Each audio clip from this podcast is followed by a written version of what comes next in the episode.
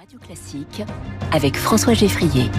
Et avec Quentin Périnel, comme chaque matin, Quentin Périnel du Figaro. Bonjour Quentin. Bonjour François. Aujourd'hui, vous nous parlez de surveillance, une surveillance assez particulière. Hein. Eh oui, François, dans un long article, le journal londonien The Times évoque cette tendance selon laquelle surveiller les salariés qui travaillent à distance serait devenu la norme. Les employeurs voient souvent d'un mauvais œil le télétravail et sont nombreux à utiliser des logiciels espions pour mettre la pression sur leurs salariés. The Times y voit à la fois des outils de surveillance, mais aussi un moyen de pression, hein, je viens de le dire, pour mettre mal à l'aise les collaborateurs et les inciter à revenir passer davantage de temps au bureau.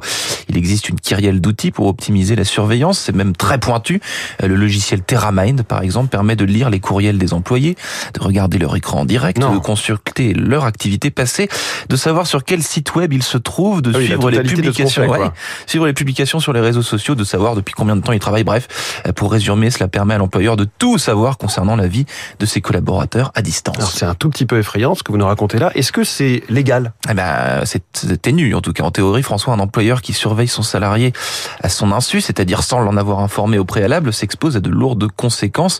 Il est en effet absolument illégal d'espionner un employé sans lui avoir expliqué comment il sera contrôlé et par quels outils spécifiques.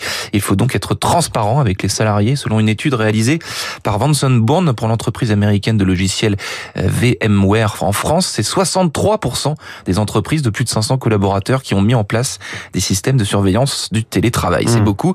C'est donc la norme, on peut le dire.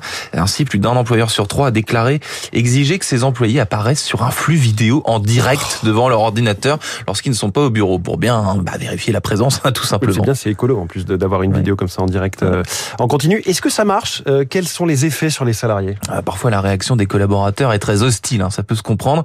69% des entreprises déclarent que des salariés ont démissionné, refusant d'être ainsi surveillés. Côté dirigeant, 87% des entreprises interrogées ont observé que ces dispositifs permettaient d'accroître la performance et la productivité. Ils admettent également euh, dans 73% des cas que cela a conduit à des licenciements euh, lorsqu'il était avéré que des collaborateurs profitaient du travail à distance pour ne rien faire.